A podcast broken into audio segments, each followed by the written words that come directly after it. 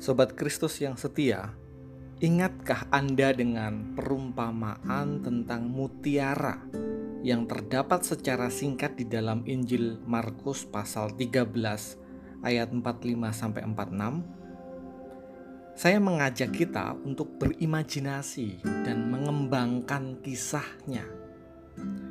Tersebutlah seorang laki-laki yang pekerjaannya membeli dan menjual barang ia adalah seorang pedagang. Sebagai pedagang, ia memiliki banyak hal. Ia sangat kaya dan memiliki kelimpahan material yang luar biasa. Ia memiliki banyak uang, lima rumah yang megah dan bersejarah, yang di dalamnya penuh dengan perabotan yang mewah. Terdapat kolam indah lengkap dengan air mancur, ia memiliki kolam ikan, kolam renang, empat lemari es berukuran sangat besar yang penuh dengan persediaan makanan dan minuman. Dan ia memiliki topi terbuat dari wool yang selalu ia kenakan dan menjadi favoritnya. Sang pedagang memiliki segala sesuatu yang ia inginkan. Hingga pada suatu ketika, saat ia melewati sebuah jendela pertokoan, ia melihat sesuatu yang sangat luar biasa yang sedang dipajang. Sesuatu yang menurutnya sangat istimewa, yakni sebutir mutiara putih yang menakjubkan dan sangat luar biasa. Berapakah harganya? Ia bertanya kepada penjaga toko. Dan kemudian sang penjaga menyebutkan jumlah uang yang sangat banyak. Jauh lebih banyak ketimbang uang yang ia miliki dan yang ia simpan di dalam tabungannya. Maka ia pun segera pulang dan ia segera menjual semua harta miliknya. Rumahnya, kolamnya, perabotannya, pakaiannya, kendaraannya, semuanya, semuanya ia jual namun, ia tidak menjual topinya, sebab topinya merupakan benda favoritnya.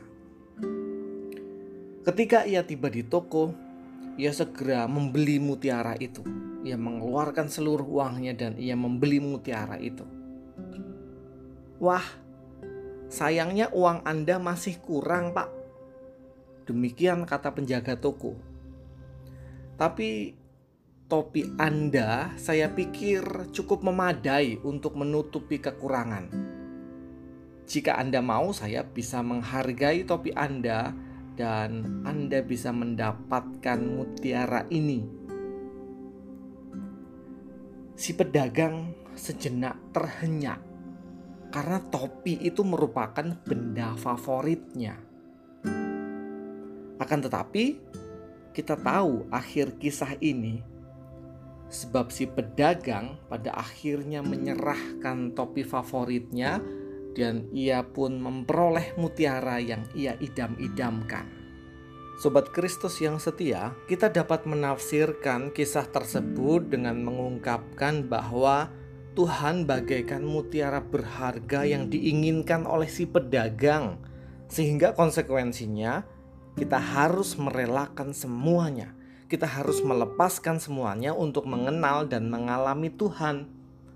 Sebab hanya Tuhanlah satu-satunya yang berharga di dalam hidup. Tafsiran semacam ini tentu benar. Akan tetapi, mari mencoba melihat dan menafsirkannya melalui perspektif yang berbeda.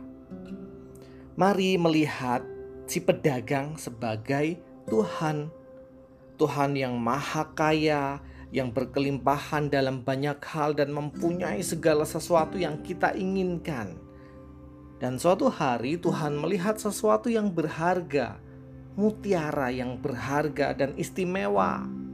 Lalu Tuhan menjual segala yang dimilikinya untuk memperoleh mutiara itu. Tuhan mengorbankan semuanya.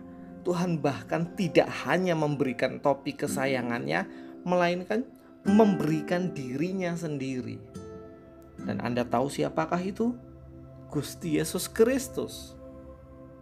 Dan siapakah mutiara itu? Kita. Kita adalah mutiara yang berharga di mata Tuhan, yang membuat Tuhan hadir ke dunia dan merelakan dirinya demi kita. Sobat Kristus yang setia, jika Tuhan sangat mencintai dan menganggap kita sebagai milik kepunyaannya yang berharga, maka mengapa kita membenci sesama dan membenci diri kita sendiri?